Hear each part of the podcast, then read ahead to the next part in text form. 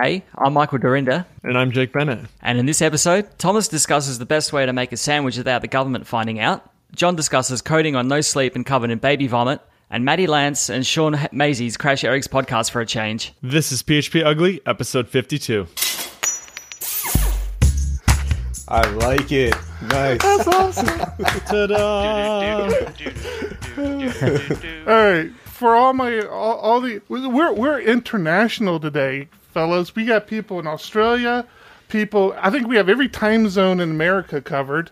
Uh, we got uh, Jacob Bennett uh, from uh, Laravel News over. You're in Chicago, Jacob. yeah, just a little bit south of Chicago. Yep, you got it.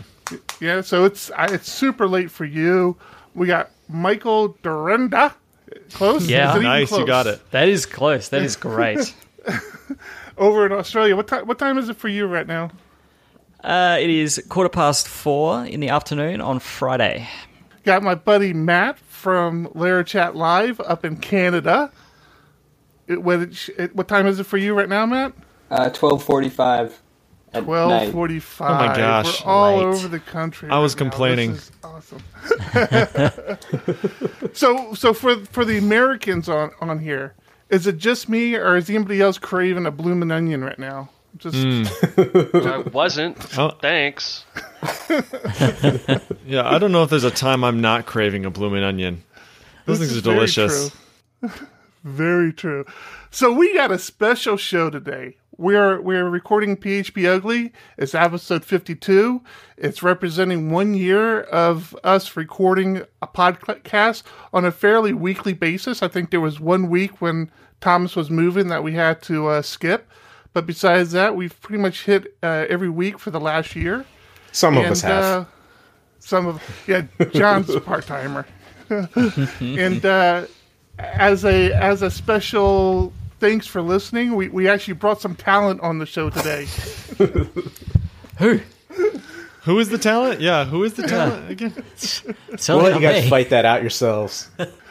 So I, I got you guys here. I, I got to ask you, how's uh, Laravel News going? That's I mean that's a huge thing. You guys taking over one of the biggest podcasts, probably aside from the actual Laravel podcast and the Laravel community. Laravel News has got to be like second, you know, right up there. How how's that been going for you guys? Michael, I'll let you start. Okay. Yeah, yeah, it's it's been really good um, in terms of you know really picking up where um, Eric and, and Jack left off. That was sort of umming and ahhing about continuing on in the new year. Um, Eric's mentioned he doesn't really like speaking, um, and so you know when he mentioned to me that they was sort of thinking about not continuing it, I said to Jake, "Look, we've got to we've got to pick this up because I think it's really important. Not everyone." is keeping up with all the podcasts and all the news and, and I think Laravel news is a good way just to like bite size that into half an hour and just sort of distill everything that's happening. So um, yeah, it it worked out really well. Um, I've been enjoying it. It's it's been great to, you know, further stick the claws into the, the Laravel community and, and speak to new people and yeah, been been really enjoying it. Yeah, man, it's um, it was really kind of intimidating at first. You know, just I remember when we very first started our own podcast, it was intimidating. Like nobody was listening to it, and it was still like as soon as we start recording, like the nerves would hit you, like ah. and uh, going on Laravel News, even with like Eric and uh, Jack for the first time, it was really nerve wracking. And so uh, you were like, "Oh, this is gonna be like the one of the biggest podcasts." And it's like I just try not to think about that because, uh, you know, like if I think of like uh, my my list of qualifications, it's like I there are certainly a lot more a lot of other people who are far more qualified than I am to do the show who could be doing it. But uh, For sure. The yeah, imposter it's been syndrome hits very hard. And it's what's that? The imposter syndrome hits quite hard. Oh, it does. It really does. And the the other thing that's been really cool though has been um, a lot of recent instances where I've been working on something and um, I, I've I have found like different places to use some of the new features that I've been learning pretty much because I have to do Laravel news every two weeks. So I have to know everything that's going on. Uh, so it's like, oh, this would be a great place to use that new tap collection method or uh, that new uh, where uh, method on the you know on the collection class or um, you know I, I have to like try and find spots to use components in my blade templates or things like that so that I can talk about them like somewhat semi intelligently on the show. So it's been a, a good challenge to keep up with the stuff, and it's been really beneficial even in my day job. So yeah, it's uh, been really really fun. See, that's one of the things that set you guys apart from us. We don't try to be intelligent at all. We just, Yeah, just talk. we go and do it drunk and unprepared. Yeah, I think uh, it, it was funny when we started doing the podcast. I, I I always recorded with the assumption nobody nobody was going to listen to it. Nobody was ever going to listen to it, and it, it got to be very natural to, to do the the podcast uh, on a weekly basis because it, it was kind of like a moment of venting, kind of talking through everything you've come across through the week, and then at some point throughout throughout the year, pe- people like started listening, and it was so cool because you you'd get notifications on Twitter, you know, people reaching out to you, talking to you, correcting mistakes that you made in the show, and people reaching out to me on uh, Slack on the on the Lara Chat Slack channel. And We just like, have to figure out how to holy get- We have to figure out how to get clients not to listen. Because we often talk a lot of crap. Well, if you talk about them, then they're no longer clients. No, Usually. no, that's Yeah. not true. But plenty of times we talk about current clients. Try to keep names out of it, though. Yeah, as long as you leave names out of it, you'll be fine. Protect the innocent. So Matt, what about you, my friend? See, Uh, Matt's always quiet. See, th- he drives me crazy. Even with Lara Chat Live, he just—he's like the pretty face. He just sits there. That's because I I do my best to be a good listener, and uh, and you know develop my talking points so that they are well timed and well tuned, even though most of them are not. And then I go on long, pointless drivel about this, that, and the other, like I am right So- now. So you've got my role, but on your show. Well, it's like you know, uh, Jacob's talking about how you know he didn't really necessarily feel like he's an expert per se, or that there's more qualified people to be doing podcasts and stuff. I have no idea why I've been involved in any of these shows. I feel like I just show up, smile a whole bunch, and then feel like, yeah, let's have Matt come on again. I'm like, yeah, okay, sure. Hey, I don't. So I was gonna say, Eric. I know you had kind of kind of, sent out a list of of notes that you kind of wanted to talk through. Uh, so one of the ones that I was looking at was your. Um, there was that library for PHP. Was it intelligent learning or machine learning or something learning, like yeah. that? Yeah, and so I was actually I was just kind of clicking through everybody's Twitter profiles, and Matt, it looked like maybe I don't know if that's something that you're interested in or something that you do kind of on a daily basis. I was I was curious to hear. I was like, which one of the guys is going to going to take this on and explain this to me because I just don't I, I don't know enough about it. There's a guy that I work with, one of my junior developers, who's really really into this, and uh, I'm trying to figure out uh, where I could use it. Um, I think it could be really valuable if I learned some of this stuff. But just even looking at the library that uh, that Eric that you had sent out, and you can link up in the show notes, I'm sure. Um, just like where are some areas that you use that, or or uh, what's your experience been with that so far? So I stumbled onto that thing a long while ago. Back like I think it was shortly after it first got released or whatever, and I started tinkering with parts of it. And I've like I'm not by any stretch highly knowledgeable of machine learning practices or, or optimal techniques for it, but I've read a handful of stuff and I listened to a lot of audiobooks that talk about machine learning and stuff. And it really what everything about machine learning in my mind boils down to is is what data do you have and what are you actually trying to derive from your data i mean the techniques are pretty much all going to be you know within a within a short spectrum of each other i mean uh, what's there was one i was playing with the naive bayes structure is the one i've played with the most because it's the one that when i look at it i'm like oh i think i get what that's doing I don't want to say I totally get it because again, that's one of those things where I feel like I'm blatantly lying and uh, acting like I'm super smart. Um, that that's the one I actually I pulled that out of this library because I have a, a real hard time trusting academic libraries. Um, I don't feel like they do version releases in the most trustworthy manner because it's a different you know different world um, so I ended up pulling some of the naive bayes stuff out of this library and putting it in one of mine, and then giving a like the most simplified structure to it, I guess. Uh, it's called Cerebrum. Is that that's the name of your library? yeah. on? Okay. Yeah, I was just playing around with some of this stuff because to me, there are certain parts of machine learning that are really valuable. Like I think the the natural language processing is by far the most valuable of all things involved with machine learning, but hmm. it's extremely convoluted and weird. And then there's what's what's official and what's like patterns people are doing. I couldn't tell you which one is right and which one is wrong Mm-hmm. but it seems to be gaining in popularity. And then there's lots of. Uh, there was an API. I shared this with Eric at one point. There was an API I found that would let you do. Um, That, that, are you talking about the one that talked about the the uh, attitude or whatever. right of of the? Oh, that's the, J- the Oh, the sentiment one. analysis. Yeah, that's the sentiment analysis. Thank you. Ooh, that's it's- cool. The word is on the tip of my tongue, but sentiment analysis is portion is a portion of uh, NLP stuff.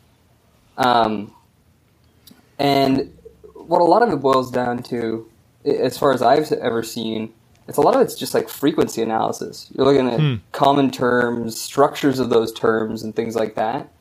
Um, uh, the guy who's doing the, the one bot, the Laravel chatbot for Slack. Eve. No, Eve? not Eve. Other one. Oh man, Freak? so tip of my tongue. uh, I'll think of it later. But um, he was saying he's just starting to dig into NLP stuff and be able to offer that in his library, so that the uh, the bots will be able to analyze your sentence structure better. Instead of just having it so like you say videos like in the um Laracon online Slack chat the other day, like Eric set up that Slack bot. Anytime anybody mentioned videos, it would like just pop out that link, and so everybody Mm-hmm. started saying videos and filled up the entire chat window with this response to like videos will be out like- in one week. That's a So instead problem. of yeah, so instead of that, it would take like what the person is saying and analyzing intelligently. I, that's what I mean. Like that's kind of the stuff that I've been playing with uh, in my own little side projects. Like I'm working on one where I want to. Let's say I want a movie, and I just want it to be downloaded and added to my Plex library. I just want to be able to say, I just want to text the movie title to my robot, and it should just be able to understand everything about that. I mean, I could say download movie, but I'd rather just be able to just say the movie title. Um, but there's a lot of implication in that. And anyway, so the, in terms of what I understand about machine learning, it's very slim. Uh, to get back to the original stuff, but like one example uh, that I did think actually makes some sense is where you get into the prediction stuff. And so uh, I had it in my little library. You can say, for example, you'd go to the repository and let's say you pluck um, the day, sleep hours, and active hours from a table. You'd be able to then pass that in as sample data, and then if you gave it an array of numbers, you could have it predict which day of the week that is based on the day, the sleep hours, and the active hours. Because it'll look at the commonality between those as a pattern, though, like as a sum of the parts, which is different from just being like, oh, well, clearly it's a Monday because they slept for four hours and they sleep for four hours on every Monday. It's looking at the sleep hours and the active hours and then saying, which day might this be? Hmm. You have to look at the. Look, I got some docs on it, very minimal, but they exist. Your your usage makes Yeah, me I'm sound actually- like a terrible person. Sorry? Your usage makes me sound like a terrible person because my project this weekend was actually to use this to, to generate a machine learning for guessing passwords based off of people's emails.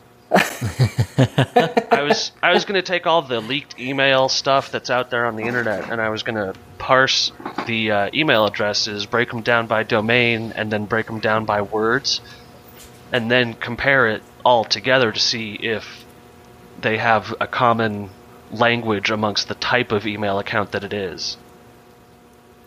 Hmm, that's interesting. So, That's like, if it really were cool. if it were Sunrise Realty at gmail.com, I would break it down to say, oh, this is a realty company, and companies use password enforcement of this type. uh, You know, I mean, above my head, but not above the machine learning's head, it could figure it out for me if I can get it to parse everything correctly. Starting Tom's doom and gloom early. I see. Yeah, Yeah, no, definitely. See, like I said, I'm a Le- terrible leading person. right into that one. well, you are Thomas, but Yeah. you know, I thought we had already established that. No, we all love you, Thomas. I, I, I would just ask the CIA directly, but they don't talk to me anymore. It's those tinfoil hats, I think. I've been I've been accused. To be fair, All right, they've never so- talked to you. They've always listened to you. So Lar- Laracon, Laracon on on online, Laracon, you Laracon online. That's it. A couple scotches in. I'm getting. Who attended? I did. Who attended? How Yeah, was it, I was Thomas? It was excellent. Uh, it it carried just like a conference in person. Um, And the chat system they used Slack for it, and Slack sort of couldn't handle that many people all at once. Um, a lot of people What, were. what do you mean?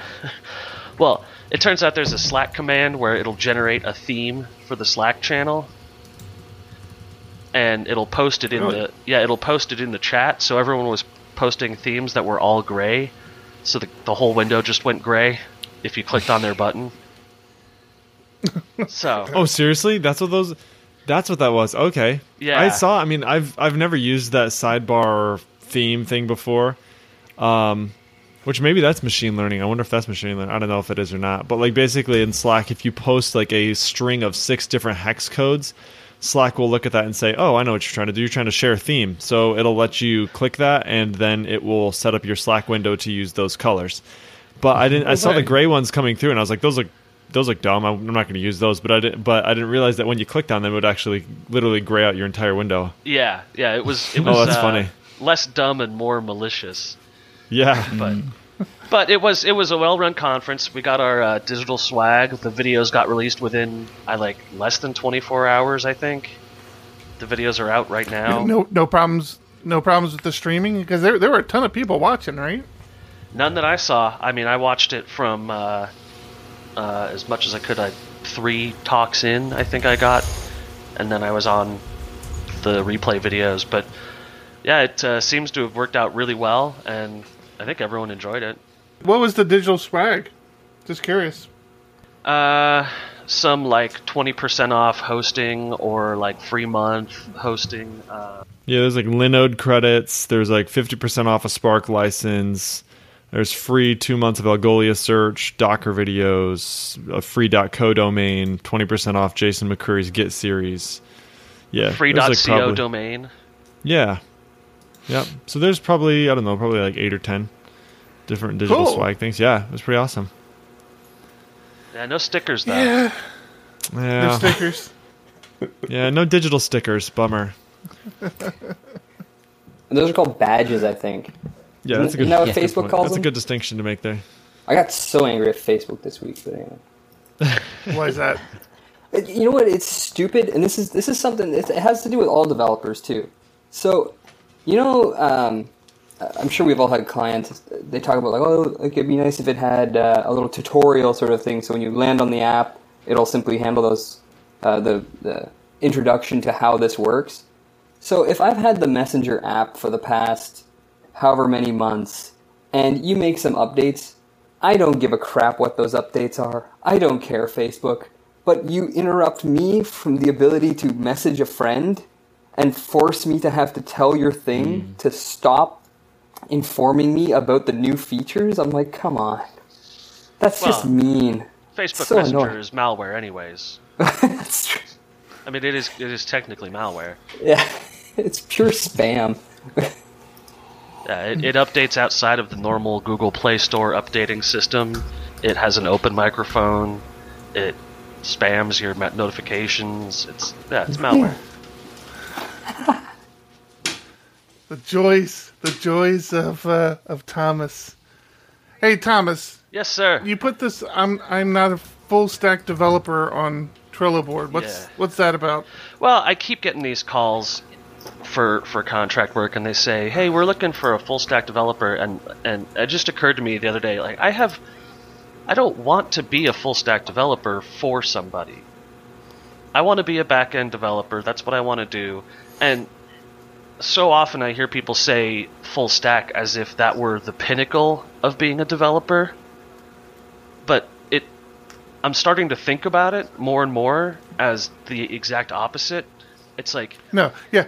Full full stack ju- is just translates to we only want to pay for one person to do everything. Right. Not- Yeah. yeah, not- Jack of all a of trades. Anything. like full stack is Yeah. full stack is entry level. Like yeah, you're gonna you're gonna work the register and mop the floors.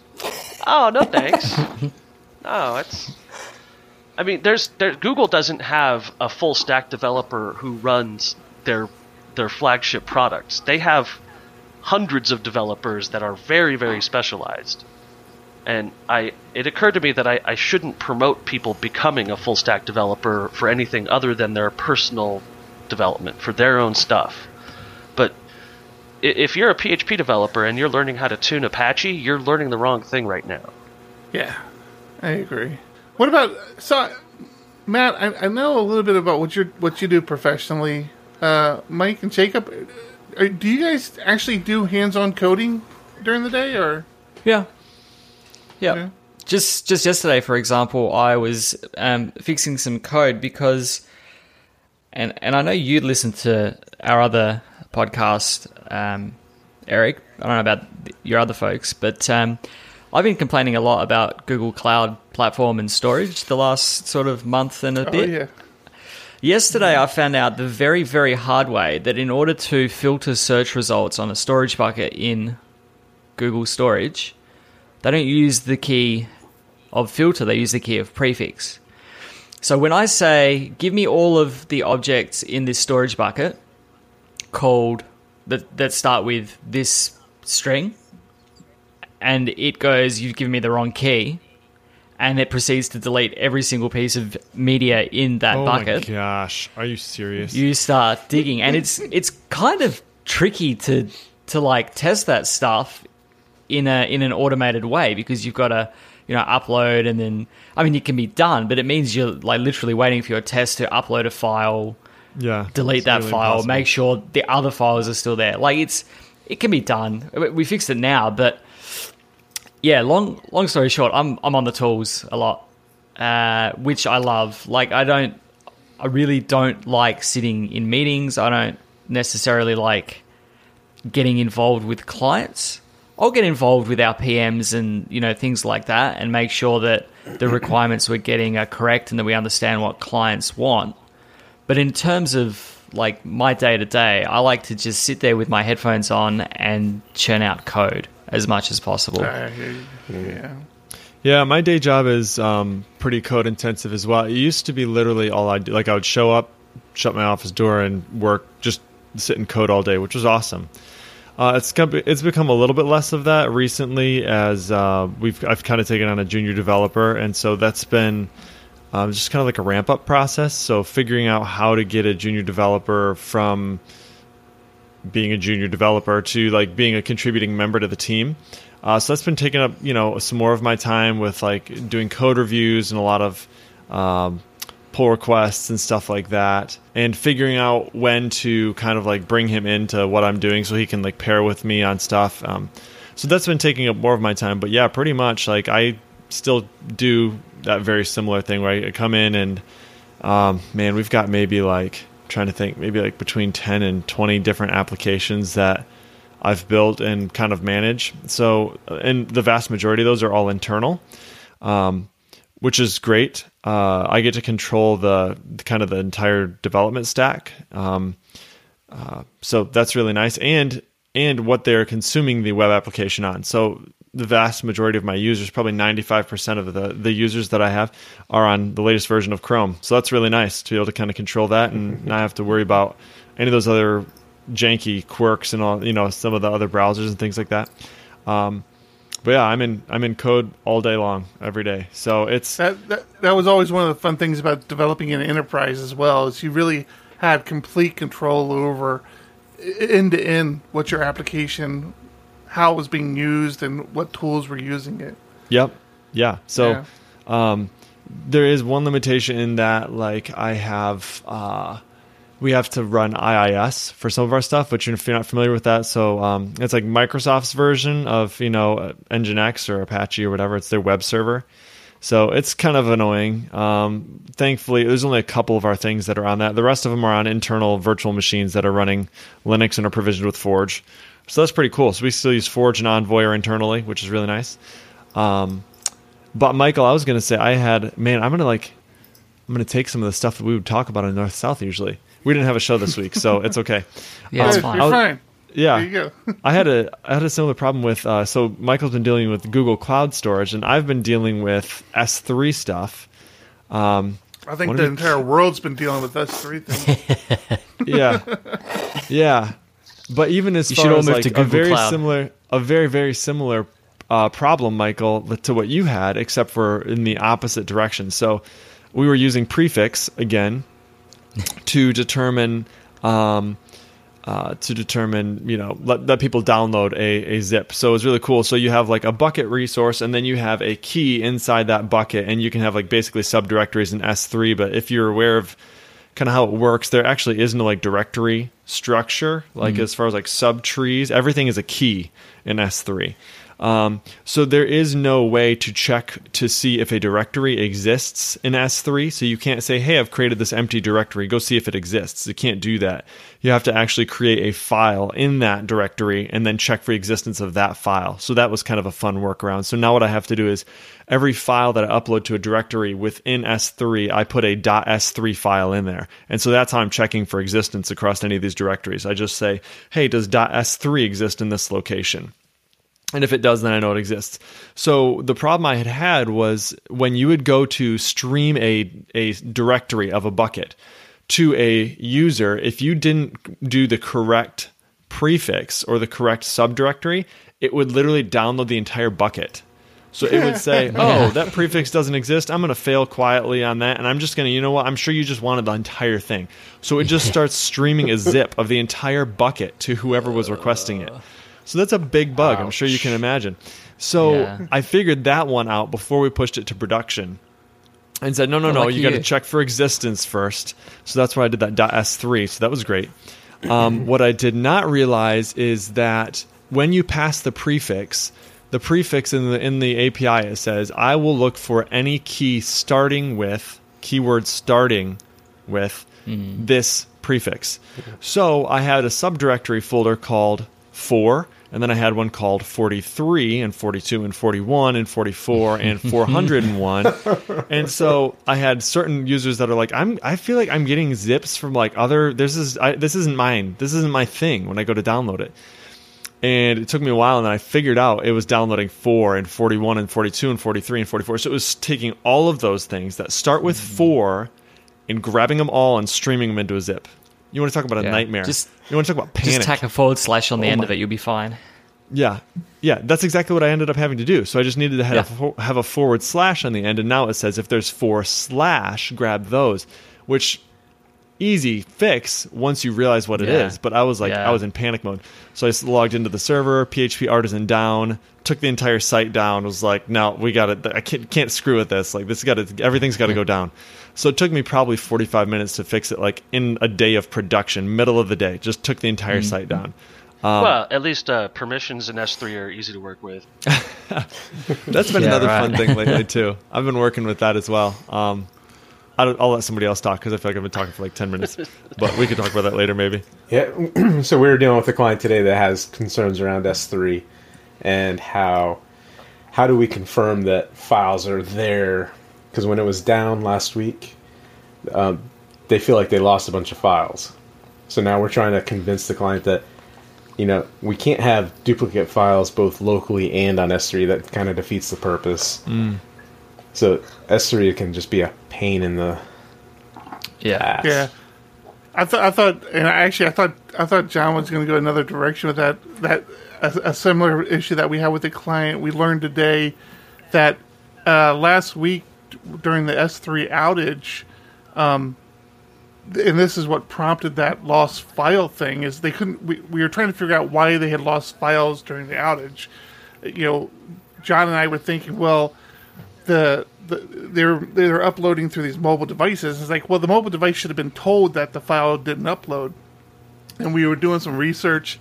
And unfortunately it's like one of the previous developers had the bright idea of even if the file fails to upload return a 200 code. Just give it the message that the file didn't upload. Mm-hmm.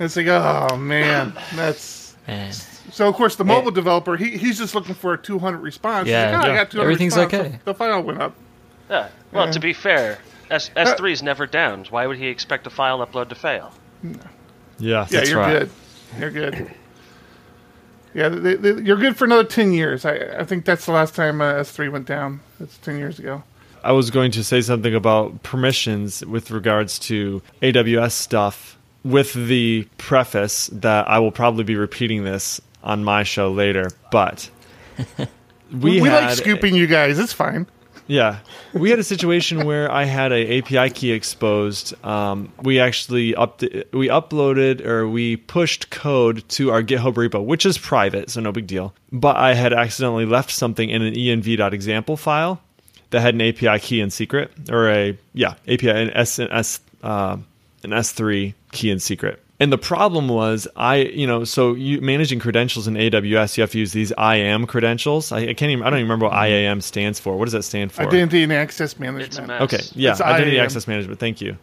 Yeah, so you know, basically, what it had been was okay. The way I had handled it was I have this resource that I need to access. So I have this one bucket that I created that I need to access, and so um, everywhere I needed to access that, I was using that set of credentials to get to that bucket. The problem was when that when that API key got exposed, now I had to go find all of the applications that were using it. And that's a mess. So I had to like go find the three or four different applications that were all accessing this bucket and swap out credentials for all of those, which was a pain. It was a huge pain. And so what I ended up doing, I was trying to figure out a sane way to manage this. So what I did was I I had only ever used inline policies before. Uh, and so what I started doing was I started defining policies for each resource that I needed. So like I create an S3 bucket, I create a policy that allows access to that bucket. And you can have different types of policies. So you have like an admin one that allows full read, write access, all of that. Or you can have one that just has uh, read access, whatever. So you define those policies. Then what I did is I created users for each application that I have. So I have a legal application, I have a forwarding attorney portal, I have um, a tasks uh, microservice. So those three, each three of those got their own um, got their own user, which has its own credentials, and then I could assign those policies to those users. So in the case that an API key got exposed in the future, uh, I would just have to rev the credentials for that particular application. So in the IAM credentials, it's very clear which application needs to change. Instead of having my permissions be based on which resource I'm using, it's now my permissions are based on which app I'm in, and then I attach the policies to those applications, to those users. Does that make sense? Yeah, so basically, in the case idea. that there's ever an API key exposed, I generate one new set of credentials for the app that was being used, update that in the env, and I'm done. That's it. None of the other stuff is affected. Um, so that's the only sane way I've figured out to manage those IAM credentials. And it's actually once you've had to do it a couple times, it's you're very thankful for those credentials. Um, if the, if you have to do anything more than just a single resource, it's invaluable that you have access to kind of lock stuff down through Now, there. I did, stum- did you get notified by GitHub that you had a, a key in your env file there? No, I got notified by my junior developer. he put in the pull request and was like, Ah, "Is the this supposed to be in junior here? Becomes the this is supposed master. be-" Yeah, exactly. I don't think this is supposed to be in here. You were Jake. testing him. Oh, you were yeah. just seeing if he was Yeah, paying yeah, right, attention. right. No, the GitHub, Yeah, good job. GitHub does have an algorithm that's supposed to check for keys that shouldn't be posted publicly. So Oh, that's cool. Uh, I did not know that. Yeah, it, it take it takes about a week or so for it to catch it. There. ah, Yeah, what? Just long enough for them to use the use the key to generate a couple buckets and, and offload some cost, and then they're like, "Hey, you know, there's something in here Yeah. you should be aware of." Do they do that in private repos too, or just public repos? That's a good question. I, I would be curious to know if they do scan private repos the same way they do public. I I would guess that they don't, but I don't know. Yeah, probably not. I, I bet people are like, if it's private, I can throw it up there You know, obviously it's because I want it everywhere. Yeah, I want to be able to release that way. yeah, Because GitHub never goes down. um, right. Git, GitHub never exposes your repos to other people. I got a question for you guys. Uh, we just had Laracon online. We got Laracon US coming up, which I think most of the people out here are going to. Uh, looking forward to seeing a lot. So last year at Laracon, I actually got to meet Jake Jake Bennett, and we, we went to dinner. Or not Jake and I. I It was very romantic. Eric bought me it was, it was, a, it was awesome. It was dimly lit. It was Yeah. very. Uh, You're lucky you know, that I was just- late I in. swiped right. We were a match. Yeah. No, funny. but Jake Jake was having a, a a dinner, and Marcus Moore, uh, the the co-organizer of the Laravel meetup here in San Diego, was there with me uh, in Kentucky, and it's like, hey, you why don't you come to dinner with us? I'm like, yeah, okay, that that'll be cool. And it was probably the coolest dinner I, I'd gone to in a long time. I, I like I didn't realize everybody I was sitting with at the time, but later I went back and kind of looked at the picture. I'm like, holy crap! I can't believe everybody that was at that dinner there. That was it was like one of these things I, I just totally stumbled into. I was like, this that was the coolest thing. that was a um, lot of fun. That was really fun. We've got to do it again in New York. At, I mean, I, I, I think that was a fantastic time. Hmm. But we also have uh, PHP Arc coming up in May, PHP and Tech. PHP Arc, um, yeah, php[tek] is coming up in May, and php[tek] did something interesting where they're releasing, they did a um, uh, financial assistance program for their conference, which, again, Lar- Laracon Online, uh, Laracon US is not an expensive con- conference. php[tek] really isn't that e- expensive of a conference, but A thousand dollars isn't expensive. c- not compared to like IBM's, which is like three grand. I mean, Really? But yeah, yeah, it's just just kind of getting you guys a feel for that. Like, how do how do you guys feel about this whole um, scholarship, financial assistance approach to conferences? Um, I think it's a great idea. It's I think it depends on the crowd that you're aiming for. I think there's a lot of developers out there who, who make a reasonable income and but then there's at the same time there's the cost of the travel, there's the cost of hotel and food and everything else, and that can easily, you know, skyrocket a, a budget. But then at the same time, the, I like the idea of the assistance ones for people who are much younger in their career and they're looking to grow and learn and be involved in the community because I think that's really important to keep bringing people in like that. Now, I, I want to point out that this is this scholarship program is actually pointed towards what they the, they would call underrepresented groups. So if you identify yourself in the scholarship application as a member of an underrepresented group at technical conferences, you get priority in the scholarship program. So it, it isn't just about the people who are interested and want to go but don't want to pay for it. It's about it's about a sort of equality in the conference in general. Um, people who are lower income, uh, people who are underrepresented minorities, things like that, who who feel like they would provide by being at the conference as well. Uh, um, I'll be interested to see how well this this works out for them, and, and I'm curious about. So th- I think this one's being sponsored by uh, Salesforce. I assume Salesforce just says, okay, you know, we'll we'll cover five conference tickets or or something like that. You, th- you think for a company like Salesforce, that's probably nothing to them. So hmm. it, it'll, yeah, it'll the be cost is really low that way. Yeah.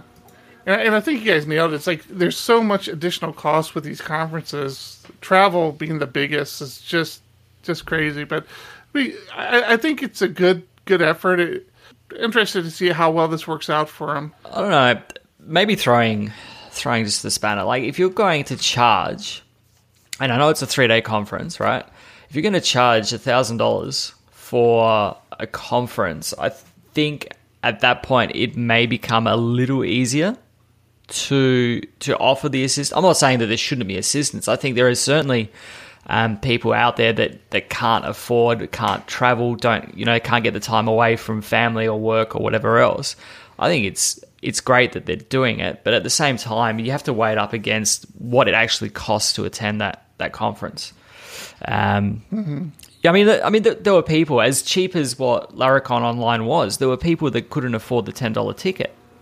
Um, so you know, there's it, it depends on you know who who you're reaching out to and, and how far you know they're going to fly someone from overseas over. Is it just going to be like US based? How much they're going to do that? Um, you know, obviously, I'm coming over from Australia to to the US for Laracon um, in July, and that's you know that's a track in and of itself. But you know, we're going to make a holiday of it because you know last year I Are you sort sure of Trump's going to let you in? well, you never know. It depends on if he sees my Twitter or not.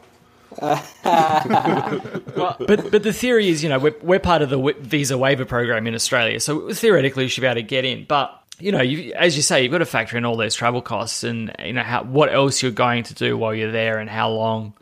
Um, but yeah, I think I think it has to happen. even even coming from Canada, and I mean, like I'm I'm not even like the West Coast or anything like that. Like, but even to fly a small plane from Toronto into New York for two people is a thousand bucks What? for there and back. Seriously? You got to remember Holy though, we're crap. talking it's that's international. That is a that is a Yeah. national border we're crossing. So And they charge you more because it's an international flight. I I'm assuming so. I don't know enough Wow. about Air Canada, that's, but that's insane. But that's Canadian. Like Canadian flights are not nearly as cheap as they get to be in the states. And a lot of times, I've got friends who are like, "Oh yeah, well we're going to go out to the west coast, so they'll drive down into Buffalo and fly across Well, from Buffalo because it's yeah. way cheaper." Yeah. And I mean, like the last time I went to New York, I drove there, and this conference, I'm driving, which is like about seven hours if you don't drive crazy fast, because it's just going to be way more relaxing and, and way more Yeah. affordable than flying in and flying back. Man, by the time like by the time you go to the airport, get through security, wait, and whatever, it's practically seven hours. I mean, not it probably not that long, but still. No, I know. agree with you. I think I think it is about that long. I I I, I travel out to Arizona a lot from San Diego, so I go from San Diego to Phoenix. It's about a six and a half, seven hour dr- uh, drive to where I have to go, and I've done the math, and- I've flown that before, and even flying it. By the time you get get to the airport, get through security, get on the plane, get taken off, land, all that, you've you've burnt up six hours. It's, Yeah, it's And then you're going to pay how many more hundreds of dollars to take a plane, right? Right. Yeah. Well, I'll tell you, I, I did some looking around at this. If that if you got that conference ticket for free, and you wanted to take a Greyhound from San Diego to Baltimore, and you wanted to stay at an Airbnb, you could pull it off for under 250 bucks. wow. Why would you Why would you go to Baltimore? That's where the conference is. What- Which PHP conference Tech. are you talking about? No. It's it's in Atlanta. Atlanta. You, you'd be very lonely in Baltimore. Poor Thomas. Aw. Oh. He's just Thomas trying to is get just sitting everyone at else to go. Starbucks yeah. in so- Baltimore. So it would just get it would just get cheaper then. I'm saying it's yeah. If you if you're not living in the lap of luxury, if you're not living in a, a nice hotel for the time, if you're not flying, uh, you you can cut your expenses. A Greyhound from San Diego to Atlanta does not sound like a fun trip. no, Nah, that sounds miserable. 100, but 190 bucks. I've actually, I, I really enjoy Airbnb. I've had nothing but never good done experiences. Airbnb. I've I had can't. so many yeah, good I can't, experiences. I can't bring myself to try Airbnb. I want to try Airbnb, and I just can't do See, it. I was lucky. So the first time I got to try it was on my second trip to New York. Um, my girlfriend and I, we were staying there because she was doing co-op uh, with a, a a fashion designer there, and so I was like, "Oh, can I work remotely for a couple months?" And they're like, "Yeah, go ahead." And I'm like, "Yes." So uh, we literally just hopped around f- from place to place with Airbnb because even in like and as well in New York they have a restriction on how many days you can actually stay in a place before you're considered a, a resident because of the rent control and everything.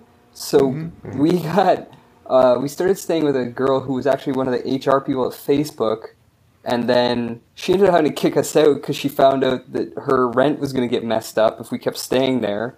So then we went over to Long Island City and stayed there for a couple weeks, and then back into Manhattan again. And it was just like it was fun because you're jumping around, but it was actually really affordable. And every host that we had was just wonderfully kind. and it wasn't weird. No, no, most of them have a nice kind of setup for you. I mean, like, and in in Canada here, I mean, I've gone up to uh, uh, Ottawa and just stayed in Ottawa for like four days, and that was amazing because it was a Um, it was uh, what was it? Fifty bucks a night. Okay, for four days. Wow.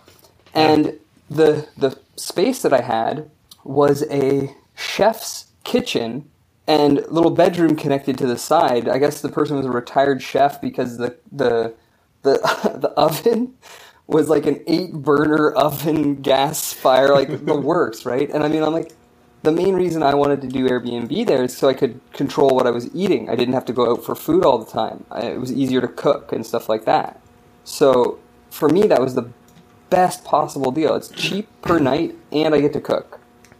My my only experience with Airbnb was my in laws coming into San Diego. They they booked a place that was literally like ten doors down from us, and in the ad it said that they were 420 friendly, and Gosh. they they had no clue what 420 friendly meant. So my wife's my wife's brother got on the phone. And I'm like, "Do you know what that means?" and and explain it to him. They canceled right away. All right, so we've All we've right, got some uh, what I'll call non-citizens here. Let, let me let me prepare them, They- Thomas. they know where this is. Going. It's is like, going. You know, you've got to be nice to people. well, not nobody listens to the show, so nobody, not necessarily anybody knows about your doom and gloom segment here. So Oh, oh, everybody I might want to brace themselves a little bit. All right, Thomas. We're at, uh, about 50 minutes into this. I'm, I'm going to give you. A, we got about 10 minutes to. I know we got a big story to talk about, but it's your time. This you, you had to have gotten a boner when you saw this come across the Oh wire. no, not at all. Let's hear it. Here's Tom's doom and gloom. This, this isn't my doom and gloom though. Let's This hear it, actually- Thomas. This is to me. This is fine. This isn't doom and gloom. The doom and gloom is is the fallout from all of this. But uh, I think by now everyone's heard of Vault Seven, the CIA document leak. Let's assume Yes. people listening to the podcast haven't. Why don't you Why don't you give a brief brief synopsis of what well, it was? WikiLeaks dropped its biggest stash of CIA documents ever uh, this week. And just the first part, what they're calling the first 1% of their year zero. The contents of it was just a list of the the functionality of all of the CIA's snooping software and vulnerability exploits for televisions, phones, uh, all that kind of Internet of Things stuff. And uh, you know, I, I watched a late night shows where they had people talking about it and said, "This is crazy. The CIA is listening in on my on my phone and on my Samsung TV." And that's like that's not what this is. This is just a list of the tools that they have. This is not a disclosure that they're using them in any way illegal, which to use it against a citizen without going to a FISA court is illegal. But Michael, you're not a I, I'm bracing myself. This is this this is this is. No, he's not. Well, neither is Matt. Michael and Matt are not citizens. And the the thing that they keep saying whenever they talk about this, when I say they, I mean the CIA, is this isn't for use on Americans. We have to get a warrant for that. This is for use on the rest of the world. Also, we don't have to get a warrant for that, and we don't even bother. We just tap the rest of the world. How do you guys feel about that? That there is no restriction in any way on the CIA on who they can wiretap as long as they're not a U.S. citizen. Uh, Michael goes Uh, first. if if if they think there's anything interesting going on here, they've got another thing coming to them. and I'm. It, how does this work? Because I spend my time speaking to people in America. Does that mean that they can't tap me because they might inadvertently tap Americans? Uh, no, or does that, or is that just like a sneaky way of tapping Americans? they're Americans? allowed to inadvertently tap Americans without a warrant. They just have to. They have to cross out names and anything that identifies the person. They're in supposed America. to. They don't have to. They actually Supposed to. store the records in I'm plain surprised text. Thomas is still on this hangout. Well, I, So, so the bigger question is, hold, hold on. So, I, I have two two parts to, to this story. The bigger question I have, and the, the the one that I think a lot of people lose sight of, is if these are techniques and exploits that our government is aware of, why do U.S. citizens think that it's only our government that has that ability? yeah, it's not. It's like you you think there aren't other governments in in this world that are doing the exact same thing. Russia. us? I I wouldn't be surprised if if there was a story that said 90% of devices have been compromised. I wouldn't be surprised because data I've got a buddy who's got a brand new Google Pixel. He put black electrical tape over the front facing camera. And I'm like, dude, what are you doing? It's And not the camera like, that matters, it's the government- microphone." Government's watching me. I'm like, are you serious? Why did you buy that phone But- knowing that the government is watching you here's with it? here's the question for you: What is Facebook's value come from? Advertising. advertising, which is generated Selling by the, the user people. data. So China, which also hmm. has these tools and techniques and acts as a corporation, could easily just gather everyone's data and decide that China's new business model is to sell American data. It's entirely like put me. entirely plausible. Now, there's So I, I said I, you you said ahead, you said this is my time.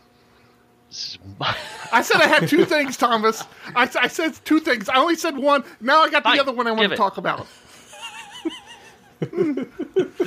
no, no. So what I was going to say is this: this is the crutch of my where I, I start to get frustrated with our government personally in the way they police technology.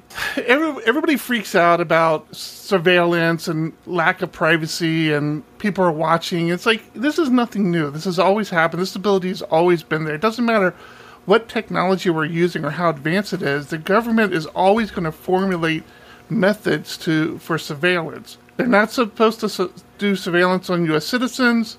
We we can always have that debate on when they do it, when it's allowed, when it's not.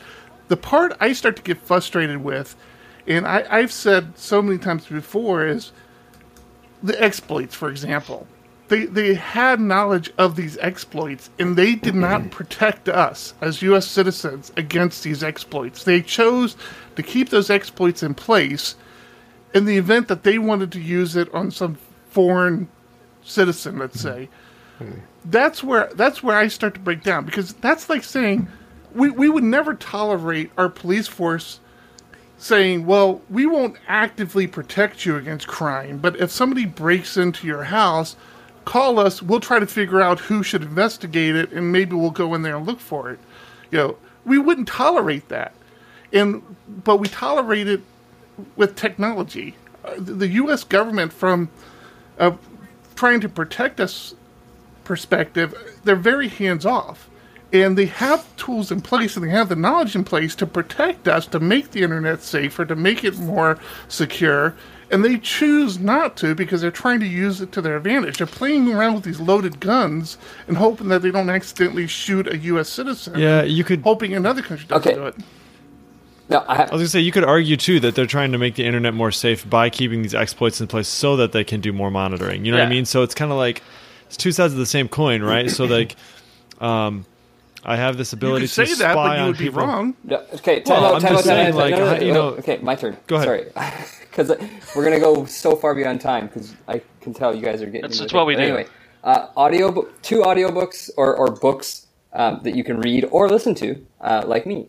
Um, Dark Territory: The Secret History of Cyber War. Brilliant, brilliant, brilliant, brilliant. Um, it's by Fred Kaplan. Uh, I listened to that last year at one point. That offers a considerable level of insight into kind of the origins of a lot of the stuff and kind of how certain things were stumbled, certain techniques were stumbled onto, and why some of those practices are still maintained. Uh, and another one, which I also thought was interesting, is Who Controls the Internet? Illusions of a Borderless World. Uh, it's by Jack Goldsmith and Tim Wu. Um, that one talks about a lot of the uh, essentially China's control point of like uh, internet actual browsability and stuff like that, and uh, uh, various other details. The reason I suggest you know listening to those or reading those is because unfortunately I still feel like a lot of security knowledge is still only snippets, and we we a lot of people, regardless of what country, we all get into these giant bats and and and it's like fear mongering because we only know snippets of the bigger perspective. And so when you can actually try and get more of that general perspective of things with more details on the whole, it it helps kind of temper a lot of that. Absolutely. You, you have to you have to Good know point. to protect. Precisely.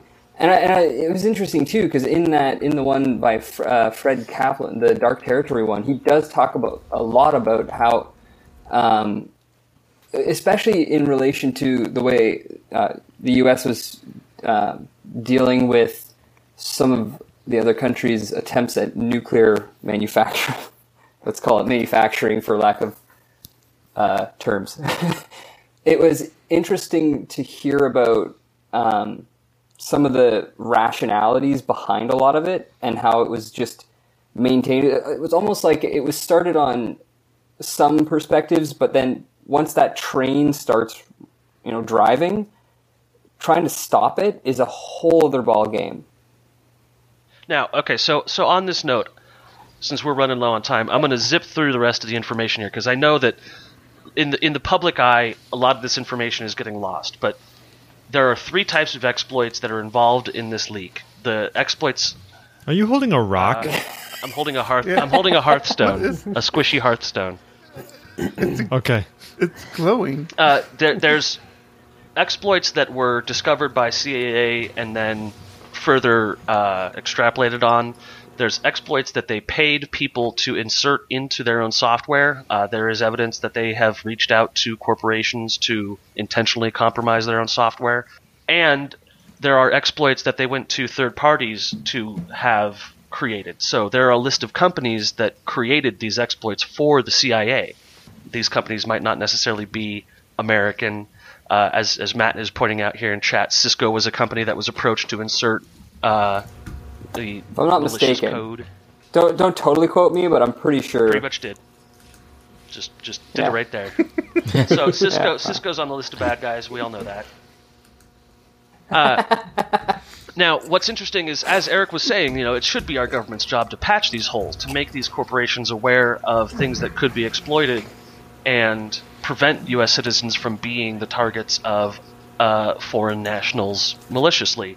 Um, but instead, Wikipedia, or sorry, WikiLeaks has stepped up and said, no, th- this is what we're going to do.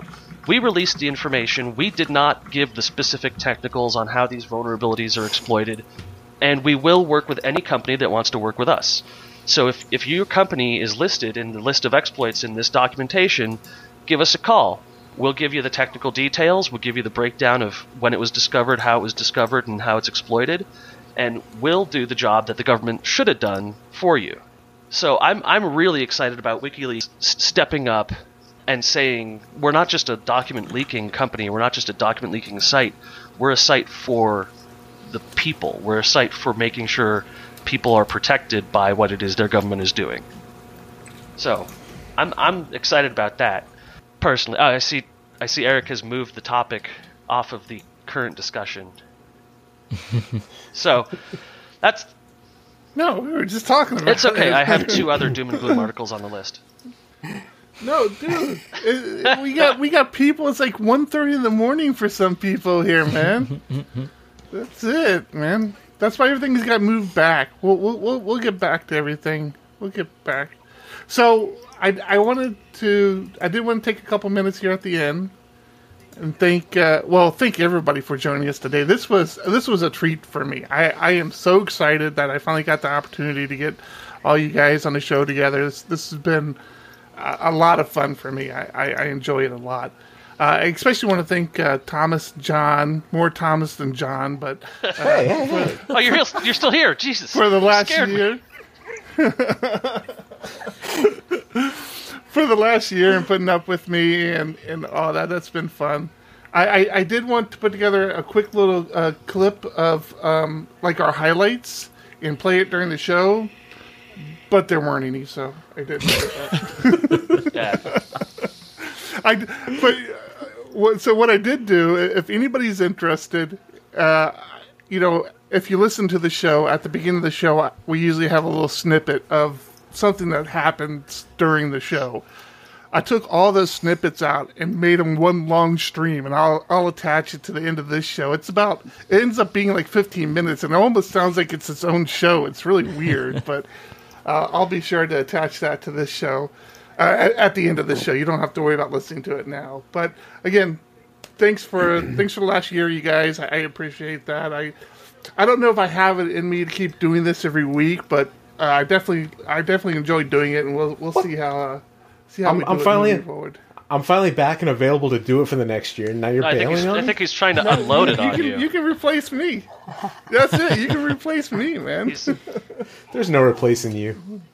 Well, I, I know of these two guys who like to pick up podcasts at random and just keep them going. So They, they, ha- they have half yeah, the intro do you done think already. had It's true. the intro? They don't, they don't know it yet, but they're picking this one up. That's right. That's what you guys should. You guys should try to do the intros of all the PHP podcasts that you can do. Just At just least to have once. like yeah. Yeah, you can just be the We're, we're actually launching a new service. we're actually launching a new service at Laracon this year. It's uh, called Adopt a Podcast, and we'll just take over. It's as a, take over a podcast as a service. Um, it's pretty good. That would be awesome. We're gonna have to get shirts and stickers for Okay, so Yeah. Yeah. I, I I'm gonna get stickers. I, did you see these uh, North meets South guys? They they got they got swag know, now. They got shirts and They're ma- everything. They're, putting us to yeah, shame. and you It haven't bought good. it. I know, I know. I, I'm so. On the I was fence. super I don't annoyed know if I after- like you guys that much. I, I, I think I you don't want to encourage you guys too much. Wow. You know, the, the really annoying thing was after I I set up the campaign and did all the designs, I, I launched the shirts, and people, I got a couple of people say, "Why is this shirt not available in medium?" As it turns out, American Apparel has gone bankrupt, so there's no American Apparel. Yeah, again, so there's no American Apparel to go around. So I'm going to have to, before we do our next our next North Meet South, I think, figure out what the next best kind of quality shirt is, and then Gildan. try Yeah, and do that. Dylan. Uh, Gildan is the country, or it's it's the country. It's the company in Montreal that actually bought American Apparel out, if I'm not Okay. mistaken. Um, So is that how you out. guys did that? Uh, you guys did a campaign. It was was it one of those things where after a certain amount were purchased, it it triggered? Um, so Teespring now gives you the ability to either do like a three, a a five, a seven, a twenty day, thirty day campaign, and then it will do a a mass um, ship. But they've now got this thing where you can do like a rolling three day campaign. So it means that people can just keep buying it whenever, and then they'll just ship it every three days. So whatever's been bought after three days, it'll ship it, which means it, the merchandise gets in people's hands quicker. Nice. Oh, okay. So so it's not dependent on a certain amount being sold. It just in bulk they'll just do the Yeah. shipments. Yeah.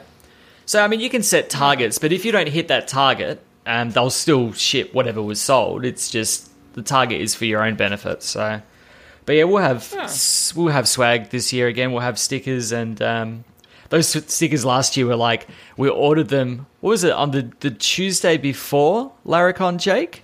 Yeah, I had them shipped to the hotel Yeah. that we were going to because it was like so last minute. We're like, should we get some stickers? Like, yeah, let's do it. Okay, um, we've got should have had them in yesterday. Okay, so we'll just ship them to the hotel.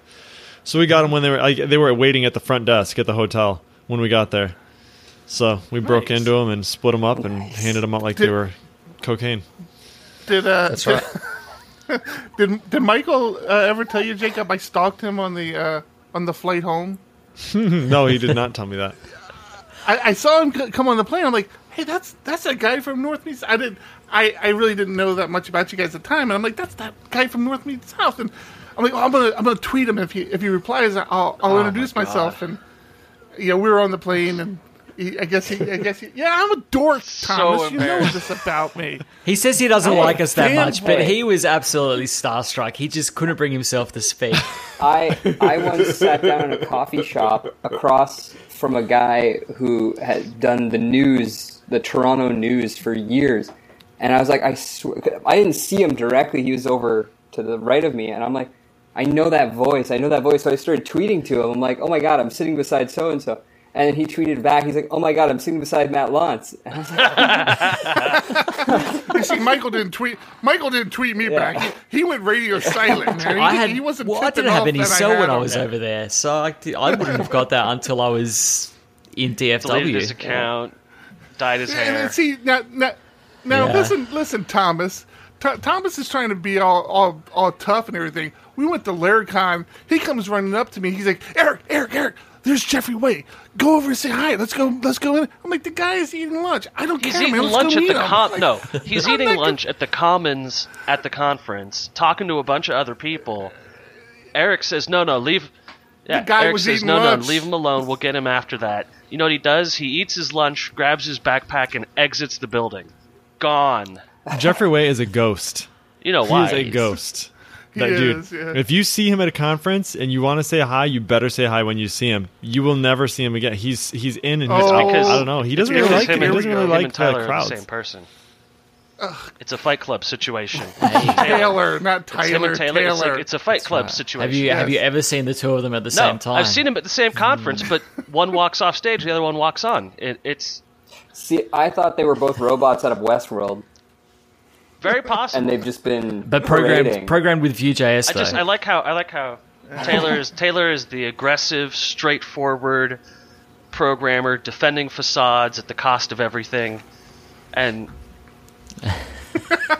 thankfully the thankfully the fight with facades is over now, as he as he mentioned at Laracon online. Until next time. But uh, yeah, and then Jeffrey is is relaxed and wants to walk you through the IDE and how to use everything correctly. And here's best practices.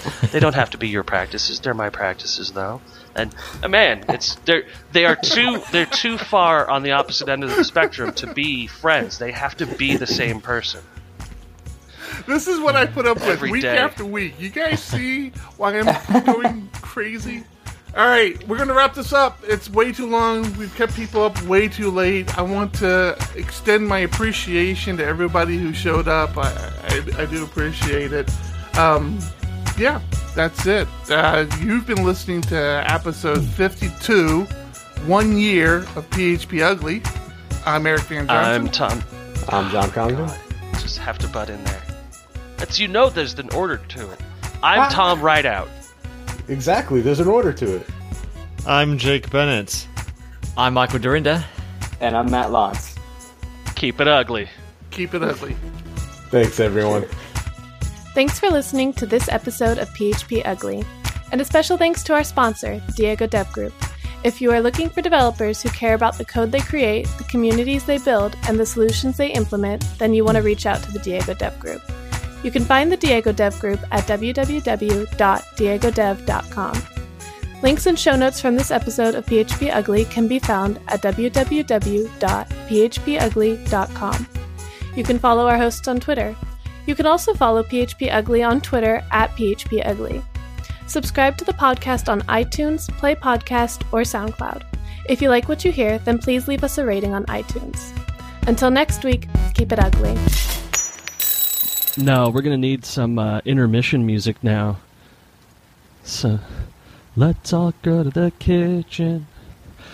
Yeah, yeah. No, it it, it was part of the prenuptials with my my wife. You know, it's a it's it's her responsibility to make me aware of my hygienic state. Take out all, take out all the dead air, which is pretty much all. Of, yeah, then then we just don't have a podcast. you want to do intros? I, I'm always doing intros. You want to try to do intros? What's what do we do for intros? I don't know what you mean.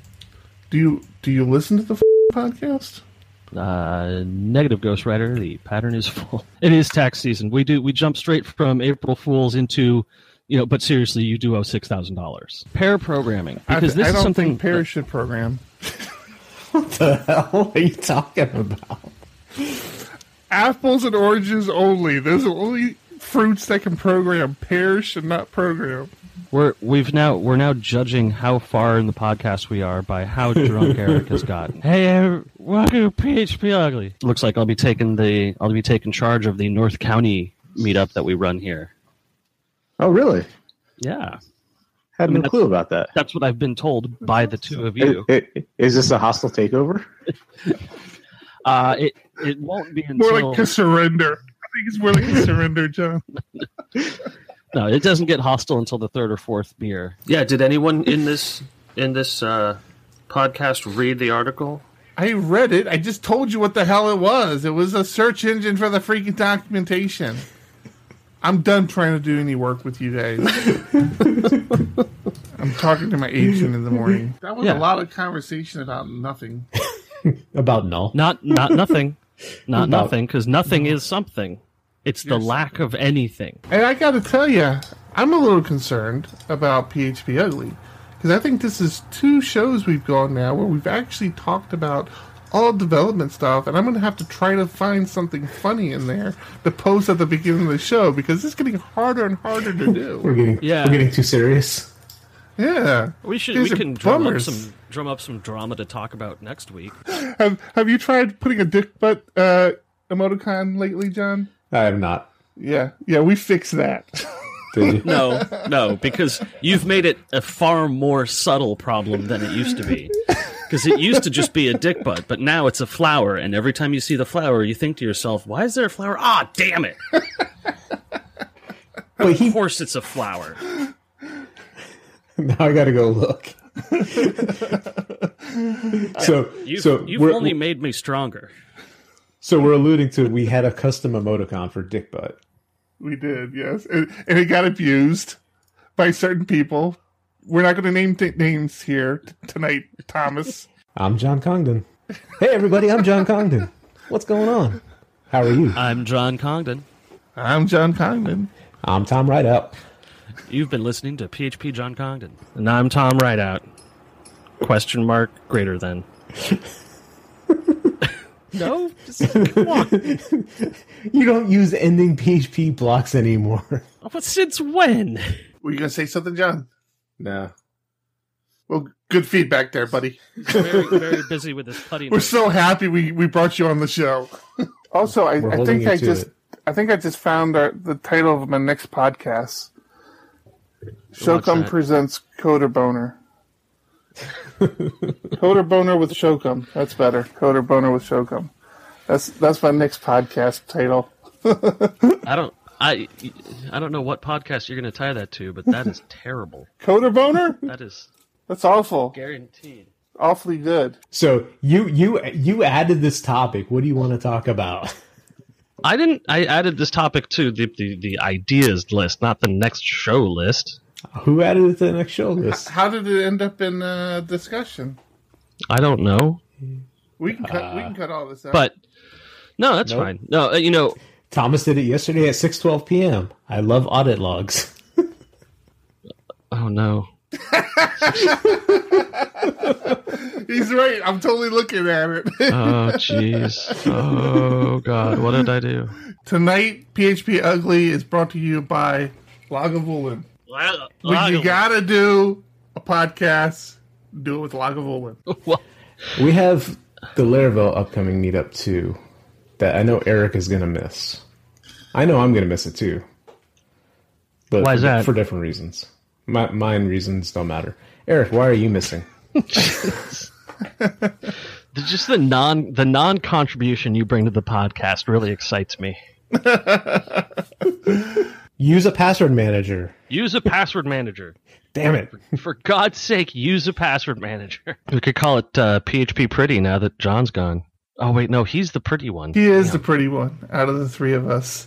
Yeah, John would be the. uh, You know, if all three of us went to prison, John would be the one in trouble. He would be the one married before any of us. As as an agoraphobe, it makes a lot of sense to move all the good conferences to San Diego. So we can we can say that we are the internationally renowned PHP Ugly podcast. I guess so.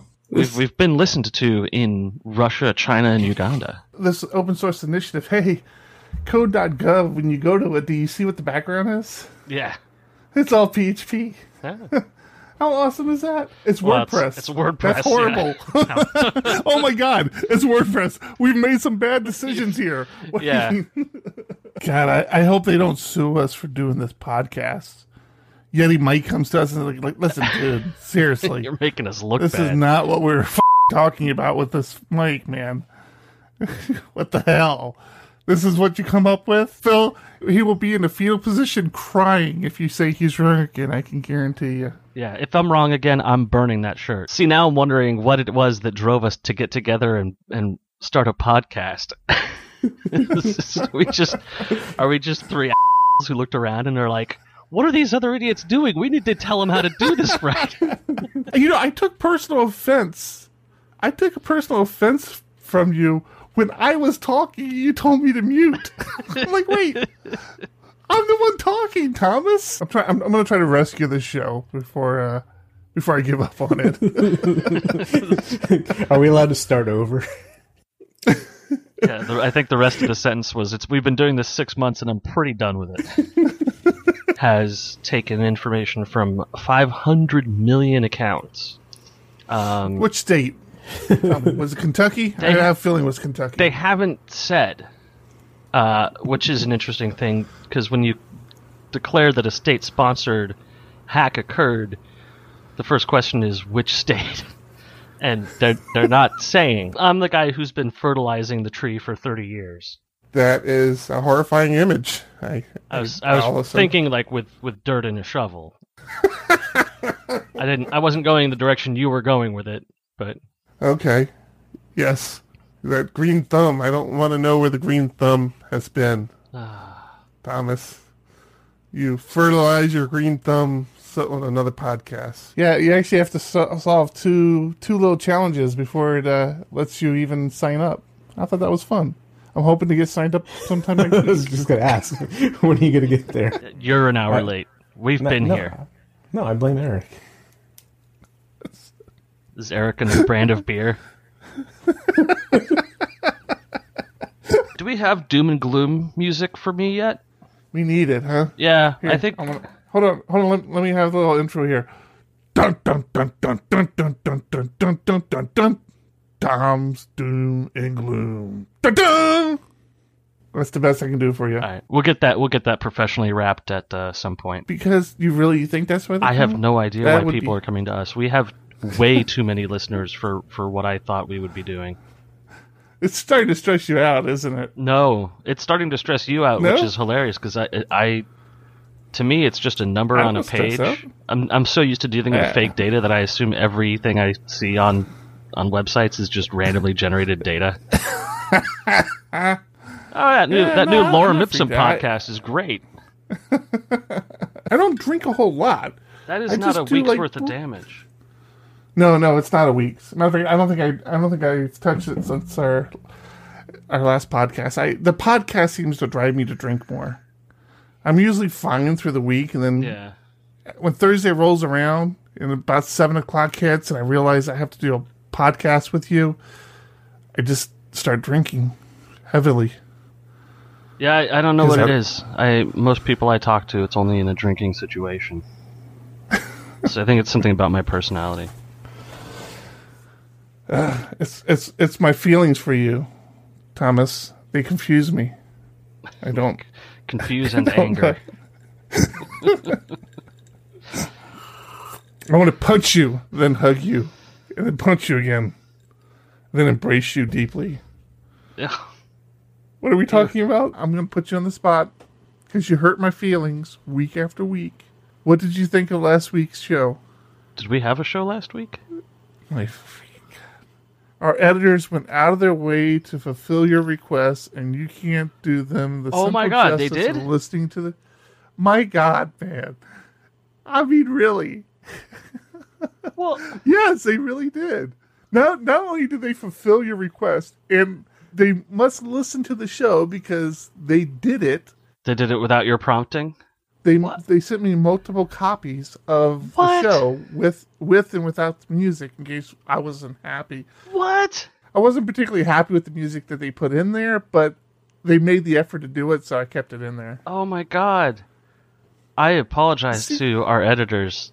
I will absolutely put aside time to listen to my own show. You know, I was I was thinking about something earlier today, and I'm like, what was I thinking about? And I'm like, damn, that and Donald Trump as president, this world is going crazy. Oh, the Mets. The Mets, the Mets. What are you talking about? The Mets? The Mets winning the series. Oh my god, dude, what am I gonna do with you? Think through. You know, I, I would almost be upset about it if I. I think the thing that upsets me the most is I know you're not a sports fan, so the fact that you got that wrong because the sports reference is acceptable, but I do know you're a movie buff, and the fact that you can't remember the, the movie reference is kind of infuriating. It was the Cubs. The Cubs Yeah, won the it's a series. talent. It's Turkey Day, man.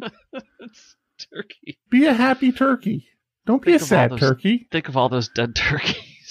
That's been a huge part of my week is anticipating this one second in my life and figuring out what extra thing I'm going to do with it. I'll, I'll probably watch porn. Yeah, that's usually what I do with my extra time. So, yeah, I don't care. It's an extra second, whatever. You know, if I have Yeah. extra time, I'm watching porn. That's what I do. Mandelbrot fractal calculation. Oh, well, you didn't say it was a Mandelbrot fractal calculation. Now I have absolutely no idea It's what you're talking about. It's a fractal. It's drawing a fractal. Okay. You're a fractal. I You're am. a fractal of my We- existence. Well, we all we all technically are. So it's kind of cool. We're getting a little momentum, getting mentioned here and there. Yeah, I think I think uh, metastasizing is more of the appropriate term. We're like a We're just- tumor. we're- yeah, we're just infecting other people's coverage. we're, we're growing in the loins of PHP. We're like we're like uh, testicular cancer of PHP. That's Yeah. who we are. That's that's how I like to think of myself. It's just just a pox upon society. I have I have an excellent little end of the year holiday GitHub account for you to look at. Are we featured on that one? No, no, this is a good one. Oh, okay. Another quality uh, list that we're not on. That's that's great. it's on GitHub. We can add ourselves. Yeah. Oh, yeah. We can. We can open a pull Yeah. request, can't we?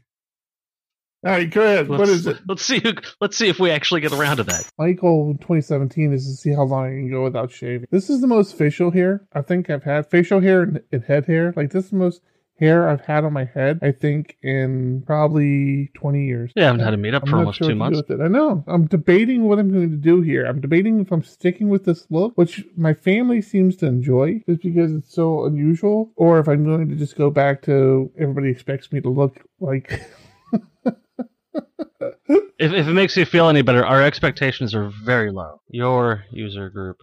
the one you abandoned. I didn't Yeah, that one. abandon it. You do you go to it We've- anymore? Do you help run it anymore? No, do you well- try to find presenters anymore? Do you do any talks anymore? Have you Technically- anymore? Technically, I'm not allowed in the building you don't. anymore. So, you we know, had those charges created issues. You know that? Yeah, like a dozen ads up there, man. I saw them. I was terrified. I'm like, holy crap! Dude, people that want my not socks. I don't know. I don't know why. I don't care. They're paying good money for them. yeah, Canada's calling out to you. It's the the maple syrup. I don't think I, I don't think I'd have a lot of resistance from the wife right now about the idea of moving based on what's been going on here. I heard. I heard they're building a wall though to keep Americans from coming in. Hmm. So all the way back to Vagrant Homestead. No, valet. Well, valet is vagrant. No, it's not. Valet Yeah, it is. is. No, it's not. Yeah, it is. No, it's not. Stop saying yeah, it is when I say no, it's not because you're defeating the purpose of me saying no, it's not. You better edit my previous statement out. You want me to edit that out? I'm gonna be so I'm gonna be so mad. I'm gonna be so mad. but I just explained all the spark. I can't edit it. Making me look like you're making me look like an idiot. So, so you sit there talking about all this privacy stuff, then it's like, no, I'm not using that chat client because I got a chat client and I'm using Google Hangouts. Blah, blah, blah. I'm not using another chat client. But Oh. privacy is important. Xanax is a, an amazing drug and really does its job. I won't be going to Microsoft anytime soon. Uh, sir, I understand you just bought a license. Listen, there are people out there who need support, and They're I huge. have to be. They're huge. Yeah. No, I'm not- li- no, no. Having a Microsoft ins- VM instance and, and listen, Thomas I know right. you Nope, have Thomas a is right. Microsoft desktop. Calm buddy. down, Spicer. You're getting red You faced. have,